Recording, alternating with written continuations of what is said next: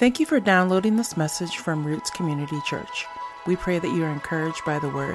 If you are looking for more information, please visit us at rccphoenix.com. Today, we're going to start a series on the biblical principle of love.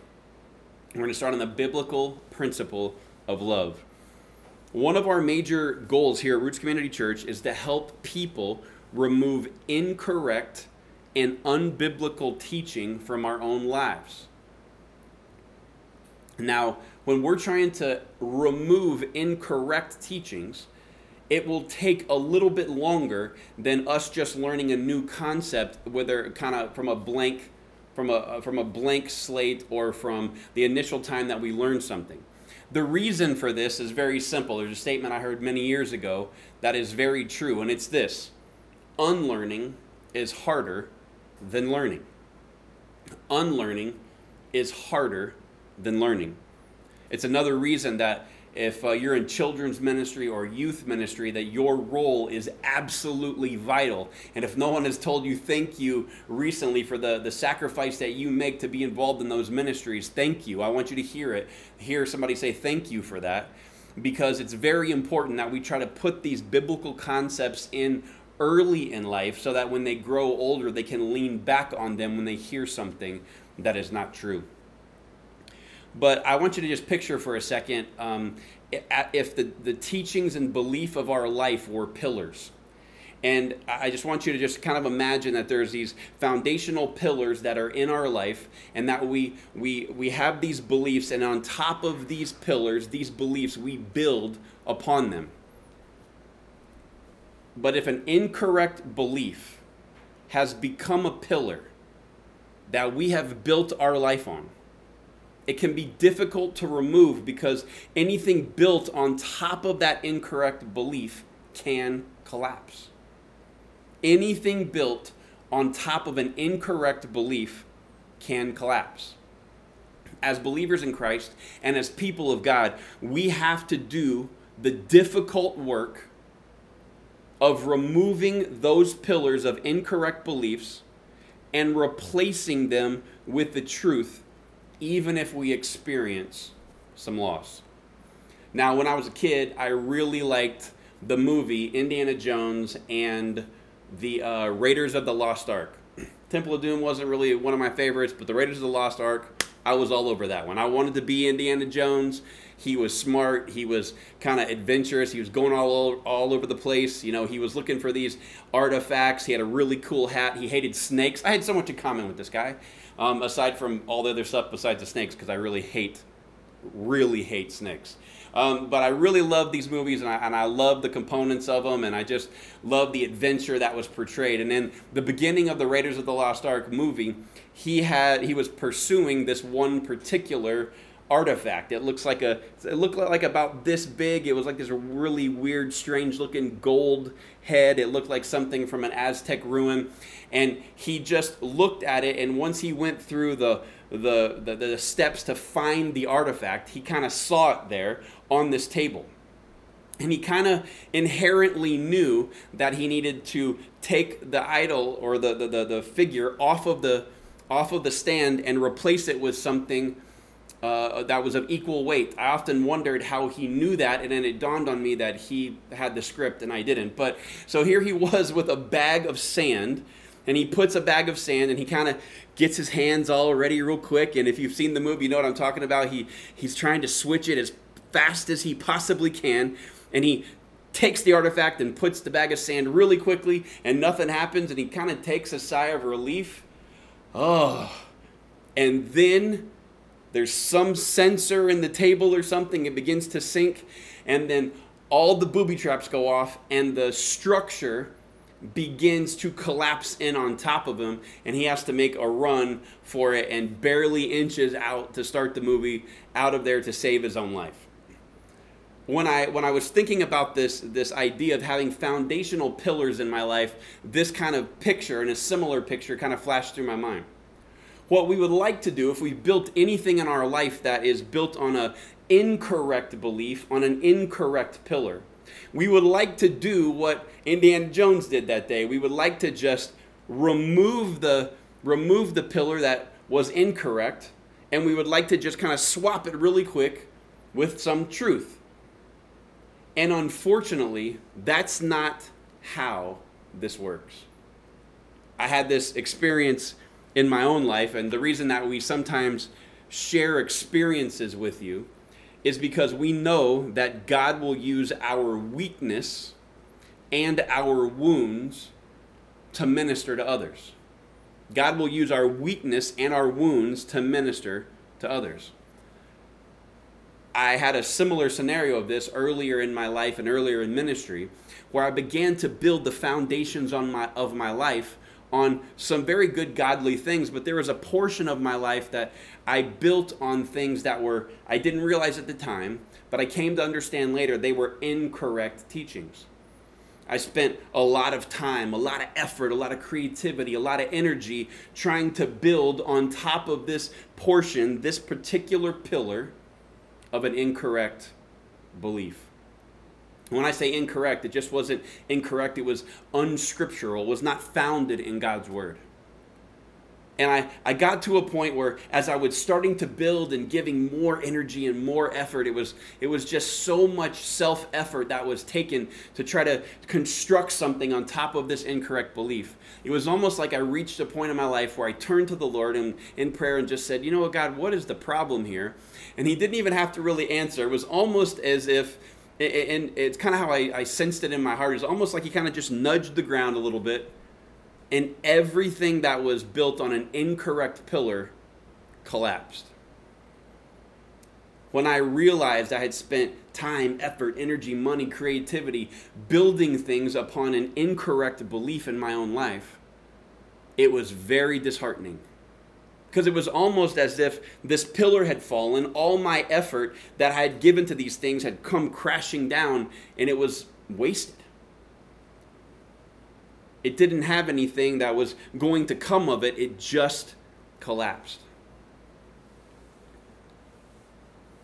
It may be momentarily disheartening if things collapse in our life. If we realize we have this pillar of something that we believe that's incorrect and we've put some time into it and we built things on top of it, but the Lord has allowed it to collapse on itself, it may be momentarily disheartening to see those things collapse. But if they do collapse, those efforts were fruitless anyway. Those efforts were fruitless anyway. It after all the things that I had built on these incorrect beliefs had collapsed in my own life. I took a second to kind of just feel the loss and experience it and, and, and be down about it and be sad about it. But I ultimately came to the conclusion as I as I bathed and wept, uh, the, as I as I bathed these things in tears and and and wept over the things that I had lost and these actions that turned out to be fruitless. I came to the realization in prayer and as I dove into God's word that it was better for me to lose a few months or years of effort than to blindly continue building on that same incorrect truth or following that same path the entirety of my life and build something that was worthless. It was far better to experience a momentary loss to make an eternal shift than it was to just kind of oh, let, us just keep going. I mean, it'll work out, right? And that's not how Scripture designs, has, has laid out for us as believers the, the path for us to follow. Why in the world should we talk about incorrect teaching and correcting those incorrect beliefs in our life at the beginning of a series on love? It's very simple is that our culture has distorted the truth about love our culture has distorted the truth about love. And unfortunately, that distortion, that opinion of the culture, has left an imprint on the church. See, to many people, love is simply a feeling.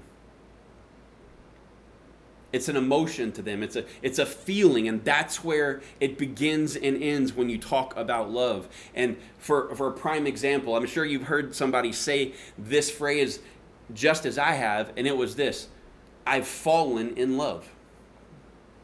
I've heard many people throughout the years of ministry talk about how they had fallen in love at the beginning of their relationship, and then after several years and a couple kids and all of that, they have fallen out of love. When we say falling in love, and we make statements like that, or we make statements that say, I'm falling out of love, what are we really saying? We're saying that there was a moment of such intense uh, emotion and feeling and attraction between me and someone else that I just said, this has to be love because I've never felt something this intense before. And we dove in, and that emotion was the, the source of the decision. That emotion was the thing that, that took over our commitment. And when we get to the point of falling out of love, what we're saying is that feeling is gone. I've lost the magic. I can't really recapture it. now that that emotion's gone, I don't have to honor my commitment because I don't feel it anymore. And then they move on from a relationship and sometimes, unfortunately, a marriage because they don't feel it anymore. If you don't believe me, just think about it real quick. Our culture and our entertainment industry has, has entire genres of music labeled as love songs. We have entire genres of movies that are called love stories, or if you're a guy like me in my house, we call them chick flicks. Why in the world does the Hallmark Channel not go out of business? Every movie on the Hallmark Channel is the same story with different actors in a different uh, city or a different country at a different time period. It's just the same thing over and over and over again. But why is it so wildly successful? It's because we get to relive that emotion of, oh, they found the right person. You know, they were working at a job they hated and big city and came to a little town and they found this person and they just realized it wasn't about all this stuff and they became in love and that's where the story ends. Why? Because they don't ever fast forward 6 years down the road when there's when one person has given their entire day and all of their energy to work and the other one has, the, the feeling of they've went through a, a, full WWE wrestling match, taking two young children, trying to lay them down and put them to sleep and put their pajamas on them. They don't show the, the looking at across each other six years into the relationship where someone's breath is bad and their hair is not perfect and they're not wearing that that that dress that you liked so much or they're not they don't have that haircut that you love so much they got to go get it cut again and you look and go I don't feel it at this moment. That's why they don't go that far down because there's so much response from the emotion. I'm not telling you that the emotion is bad, but the foundation of what we understand and believe with love cannot be our feelings. It has to be so much more than that. Our culture worships entertainment and at the same time rejects God's word. Our culture worships entertainment while rejecting God's word. And because we worship and bow at the altar of emotion and entertainment, over a period of time, it has shaped our cultural view of love to be nothing more than a feeling. If you've been around uh, Roots Community Church for a little bit, you'll you'll probably heard us address the incorrect belief of doing good things to be okay with God.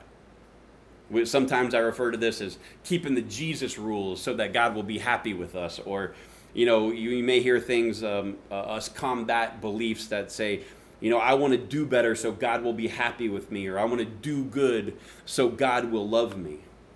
All of these are incorrect teachings that we will spend the entirety of the life of our church trying to combat in every single person that they live in. The idea of us as human beings having to perform some physical act to earn God's love or His grace is never found in Scripture. It's never found there. However, the idea of earning grace, earning love, earning forgiveness, or doing 10 de- good deeds to cover up my one bad deed are all ideas found in religions that are made by man. The major world religions, if you remove Christianity from that list and look at the rest of the, the major world religions, all of those have all of these human efforts that try to lead to an end. They, they, they, have requirements for me to, to pray a certain amount of times or take a certain idol and, and put it in my home or or respond in a way to a deity through through acts of service and bring food to an idol or all of these different hoops that have to be jumped through to try to earn love, grace, and forgiveness from these gods, these false pagan gods. We know that any religious system is man made when it's based on rules. Christianity is the only outlier. It is a thought so high, so far above, and so high above our own human thoughts. It could only come to God. And God, knowing that we would try to do things in our own effort to try to be made right with Him and would still fail, sent His Son to tell us the truth and to show us what real love is. See, religion equals rules. But Jesus equals relationship. Being a believer in Christ is about having a relationship with Him. Now, let me just take a sidebar here, real quick, and explain something. Many people have relationships based on necessity. Some people don't like their business partner, but because they're good at what they do, they're going to tolerate it as long as they can before there's a big blow up and the relationship is fractured. Some people don't like their coworkers, but they need them to perform a task, so they kind of just fake through it and have a relationship with them to get a job done. Some people have temporary romantic relationships, and sometimes these turn sexual in nature. And our, our culture softens this practice by calling these casual and no commitment sexual relationships friends with benefits. I can assure you that all of these relationship types I have just explained are unbiblical and are opposite of the teaching and God's plan for us as believers. So when we say that believing in Jesus and becoming his disciple is about relationship, we don't mean a transactional, a business, or a religious obligation type relationship. We mean having a true and loving relationship with our Savior and our Creator. Jesus' greatest commandment was to love God with everything we have and love people as ourself the greatest commandment when he was asked, when he was walking the earth, a religious teacher asked him, What's the greatest commandment? He asked for one, Jesus gave him two, and the root of both of those commandments is loving people and loving God. How do we accomplish that? How do we accomplish loving God with everything we have and loving people as we love ourselves? How do we accomplish these things? if we don't have the proper idea of what true love really is. If we're looking at it from a cultural perspective, we're going after feeling, and that feeling will die down. So, does that mean I don't love anymore if I don't feel it? We have to understand what true love is so that we can fulfill the greatest commands of Christ. So I want to take the back half of this message to quickly discuss three things that we need to know about love. The title of the message is Love Is, and we're going to fill in the blank with a, a finishing statement on these three points. Okay, so here we go. Number one Love is the highest ethic. Love is the highest ethic. Now, Paul the Apostle wrote two letters to the church, the believers in Christ in the city of Corinth. We refer to them as 1st and 2nd Corinthians. Now, before we read the, the, the, letter that Paul wrote to this church in Corinthians, before we read that letter, it's important for us to understand just a little bit of background on the city of Corinth. See, this city was originally developed by Greece. It existed several hundred years before Christ, and it was a dual port city, meaning it had a coast on the east and west side of the city that people would travel across. Literally, ships would come in on the east side and would be by hand and manually moved onto the shore and pushed across land to the other side so they continue their journey and their and sailing towards their destination. Ancient Greeks worshipped many pagan and mythological, mythological gods, and Corinth was no different. The main god they worshipped was Aphrodite. This was the Greek goddess of love, beauty, pleasure, and procreation. They believed that all of those things were together love, beauty, pleasure, and procreation. Eventually, Corinth was overthrown about 148 BC and was occupied and rebuilt by the by the Roman general Julius Caesar in 44 BC and just a few years later it was it was the capital city of a major Roman province. This is really important because we need to understand that the culture and foundation of this city of Corinth is based on on uh, false gods and false interpretations and false beliefs of what love really is. They were seekers of pleasure and beauty. Uh, Easton's Bible Dictionary gives us the following notes about Corinth, and it sums it up really well, I think. The city of Corinth was noted for its wealth, it's for, for its luxurious and immoral and vicious habits of the people. It had a large mixed population of Greeks, Romans, and Jews.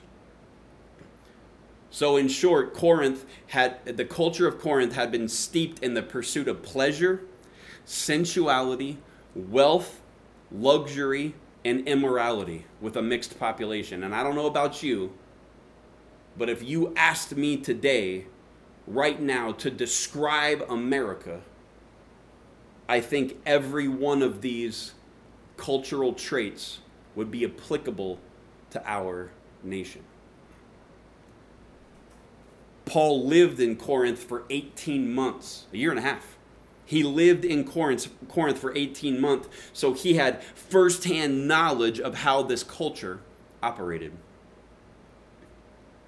So, with that in mind, and knowing that they have a false belief, a false idea about love, a false idea about what it is, a false idea about sensuality, and an unscriptural viewpoint of how they're supposed to be living their life. With all of that in mind, Paul addresses love. If you've been in church for any any length of time, undoubtedly you've heard 1 Corinthians 13 referred to as the quote unquote love chapter. He takes time to describe love to the this church, this body of believers in this city, because he knows they have it wrong. He knows there's an incorrect belief, and he is trying to give them the truth so they can build their lives as believers in Christ accordingly. But before we get into his description, before we get into his description of what love is, let's back up and not read 1 Corinthians 13, but let's read the end of 1 Corinthians 12 and see what he says when we when he gets into these these parts. We're going to start at verse 27. All of you together are Christ's body, and each of you is a part of it.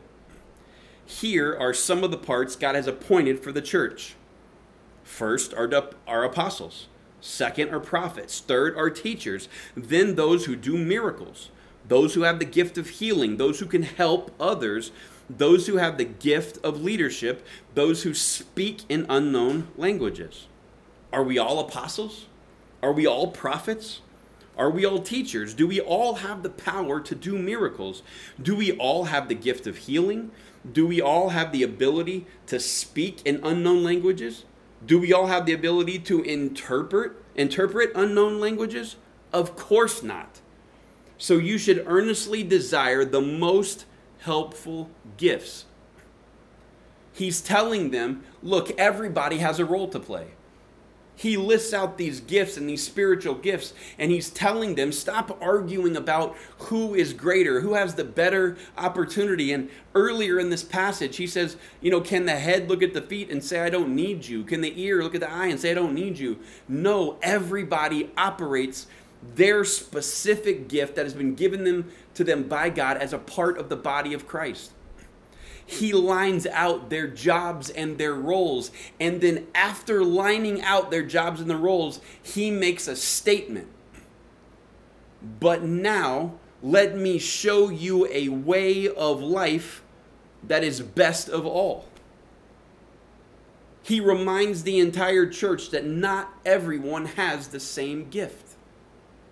Not everyone can play the same role. No one person has the has all of these attributes or gifts. It is God's plan for every individual to play their role in the body of Christ. And then he makes that statement let me show you a way of life that is best of all, and has a mic drop moment. And he starts 1 Corinthians. We're only going to read the first three verses.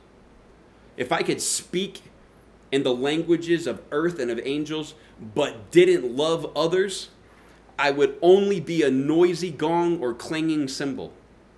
If I had the gift of prophecy, and if I understood all God's secret plans and possessed all knowledge, and if I had such faith that I could move mountains but didn't love others, I would be nothing. If I gave everything I had to the poor and even sacrificed my body, I could boast about it. But if I didn't love others, I would have gained nothing. What Paul is doing here is he's pointing back to these roles, these spiritual gifts, the, the, the, the, part of the body of Christ that every person is. And he's saying, do those things act accordingly, follow your assignment, do the thing that God has placed in front of you. But if we do all of those things, we, we, we follow this path that we're all on, and we don't have love, forget it. Who cares what we accomplish? Who cares what we can do? Who cares what role we play? Paul is saying that the highest ethic, the highest pursuit of our life should be love. Paul realized that the people of Corinth had a natural tendency to use their accomplishments as a source of their identity. He realized the people of Corinth had a natural tendency to use their accomplishments as a source of their identity and then crushes that incorrect belief in those quick three verses. Without love, we are nothing. We are merely noise and we can't gain anything. My friends, it is very important for us to realize that the highest ethic, the highest pursuit for us needs to be love. Number two, love is a choice. Love is a choice. You know, oftentimes people who are not believers in Christ will ask the question why doesn't God just force everyone to believe in Him? I, I hear this arguments and this argument in different uh, apologetic seminars when uh, people who are believers stand on a stage and ask typically younger people, college age people, to come to a mic and ask them questions. And this question in almost every setting gets brought up. Well, I mean, we don't want to go to hell. We don't want to be in torment forever. We want to go to heaven. So, how come God just doesn't force people to believe in Him or force people to love Him? How come you don't make them do it? I want to be very clear that if God wanted to, He could because He can do whatever He wants. Whatever He wants, whenever He wants, He can do it. He's all powerful. But if He did what we're asking in this question, if He, if he forced us to love, if He forced us to believe in Him, if He did this, we would have a world that would not know love. Why? You've heard me say this before, but it's very important to the relevance of this message is that there can be no love without choice. There can be no love without choice. Matt, I have a choice of what I'm going to do. I'm not just the sum of my emotions and just have to give in to all my earthly whims. No, you don't. You have a choice. Let's look at Galatians 5 13 through 15 as an example. This is Paul talking to believers in Christ in the city of Galatia. For you, believers in Christ, have been called to live in freedom, my brothers and sisters. But don't use your freedom to satisfy your sinful nature. Instead, use your freedom to serve one another in love. For the whole law can be summed up in this one command love your neighbor as yourself. But if you are always biting and de- be- but if you are always biting and devouring one another, watch out. Beware of destroying one another. Here Paul sets out a clear choice. Use our freedom to satisfy our sinful nature or to serve others in love. It's a very appropriate question for all of us who are watching and, and listening to this message here in the United States. We just celebrated Independence Day, a declaration of our freedom. But my question to us is how are we using our freedom? Don't even take it as a question from me, take it as a question from Paul. Are we using our freedom to satisfy our sinful nature or to serve others through love? How do we choose love? Let's keep reading, verse 16. So I say, let the Holy Spirit guide your lives. Then you won't be doing what your sinful nature craves. The sinful nature wants to do evil, which is just the opposite of what the Spirit wants. The Spirit gives us desires that are the opposite of what the sinful nature desires.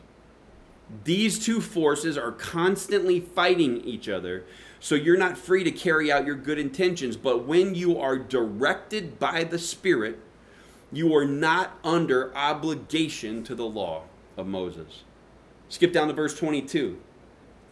The Holy Spirit produces this kind of fruit in our lives love, joy, peace, patience, kindness, goodness, faithfulness, gentleness, and self control. There is no law against these things when the Holy Spirit guides our lives, we will have the ability to choose serving others in love instead of trying to satisfy our sinful nature.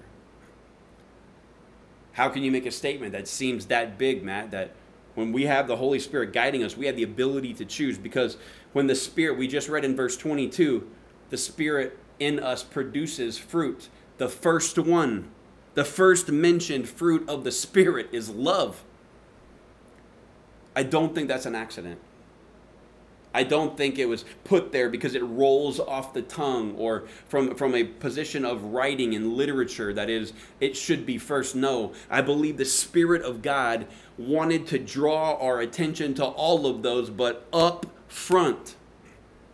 It confirms what Paul says in Corinthians Love has to be our highest ethic, and love is a choice. What does this do? This is further evidence that love is not a feeling, but an act of will. It's not merely an emotion or a feeling like we talked about earlier about our culture's incorrect belief about it. It is actually an act of will. Now, our own will consistently chooses to satisfy our own sinful desires. But with the strength of the Holy Spirit, Spirit we can choose love. I was looking at this and going back and forth on the scripture and realizing that, man, we give our life to Christ. He saves us. We become a new creature. The Holy Spirit is in us when is now living inside us if we're believers. And he is producing all this fruit. And so, in short, when I think about love is a choice, it leads me to this conclusion from Scripture. True love grows from our faith in Christ and His Spirit living inside of us. True love grows from our faith in Christ and His Spirit living inside us. Number one was love is the highest ethic. Number two was love is a choice.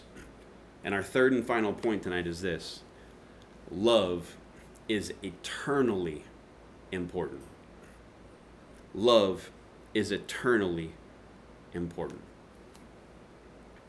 Some of you might be out there going, I get it, Matt. I understand that I need to love. Can we move on? Why are you taking an entire series and an entire message at the beginning of series to lay down some foundational principle about love? Why spend all this time to drill down on a subject that seems so obvious? The reason is I don't want to take for granted or just assume that the culture has not left its imprint on us and our understanding of what love is. I'm going to make a big statement, but I'm going to back it up with scripture, and it's this We can't know true love without God. We can't know what true love really is without God. Let's read 1 John chapter 4 and we'll start in verse 7. Dear friends, let us continue to love one another, for love comes from God.